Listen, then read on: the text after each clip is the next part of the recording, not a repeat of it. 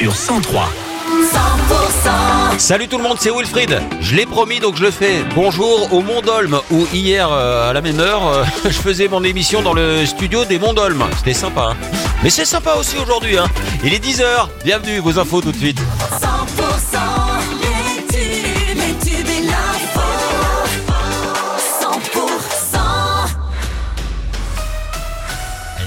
100% avec Pauline Chalère. Bonjour. Bonjour Wilfried, bonjour à tous. L'enquête se poursuit ce jeudi après cette macabre découverte dans le Gers. Mardi soir, deux octogénaires ont été retrouvés morts à leur domicile de Nogaro, un homme de 84 ans et une femme de 83 ans. Les circonstances du drame ne sont pas encore connues. Malgré les annonces de Gabriel Attal, la colère des agriculteurs est toujours vive. La 62 reste bloquée entre Agen et Montauban. Du lisier est déversé au niveau du péage de Castel-Sarrazin. Des perturbations s'observent toujours sur le réseau secondaire du Gers, notamment sur la RN 124 ou la RN 21 à hauteur de Miélan. Et dans le Lot, on appelle au rassemblement demain matin 9h30 à Cahors, au rond-point Regour et à Trium, en vue de mettre en place des barrages filtrants et une opération escargot. Un autre rendez-vous est fixé à midi devant le pont Valentré de Cahors.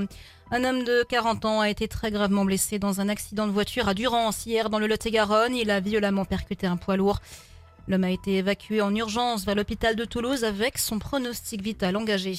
Une victoire pour les opposants à l'exploitation de la mine de Salo en Ariège. En 2016, l'État accordait à la société Variscan un permis de recherche sur l'ancienne mine de tungstène à Couflins en Couseran.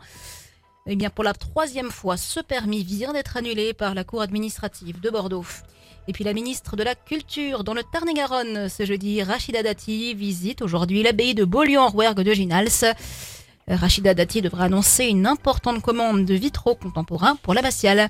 Dans le reste de l'actualité, le gouvernement a acté ce jeudi dans un décret des économies de 10 milliards d'euros annoncées après une révision en baisse de la prévision de la croissance de 2024 avec notamment 2 milliards d'euros de moins pour euh, les programmes écologie, développement et mobilité durable.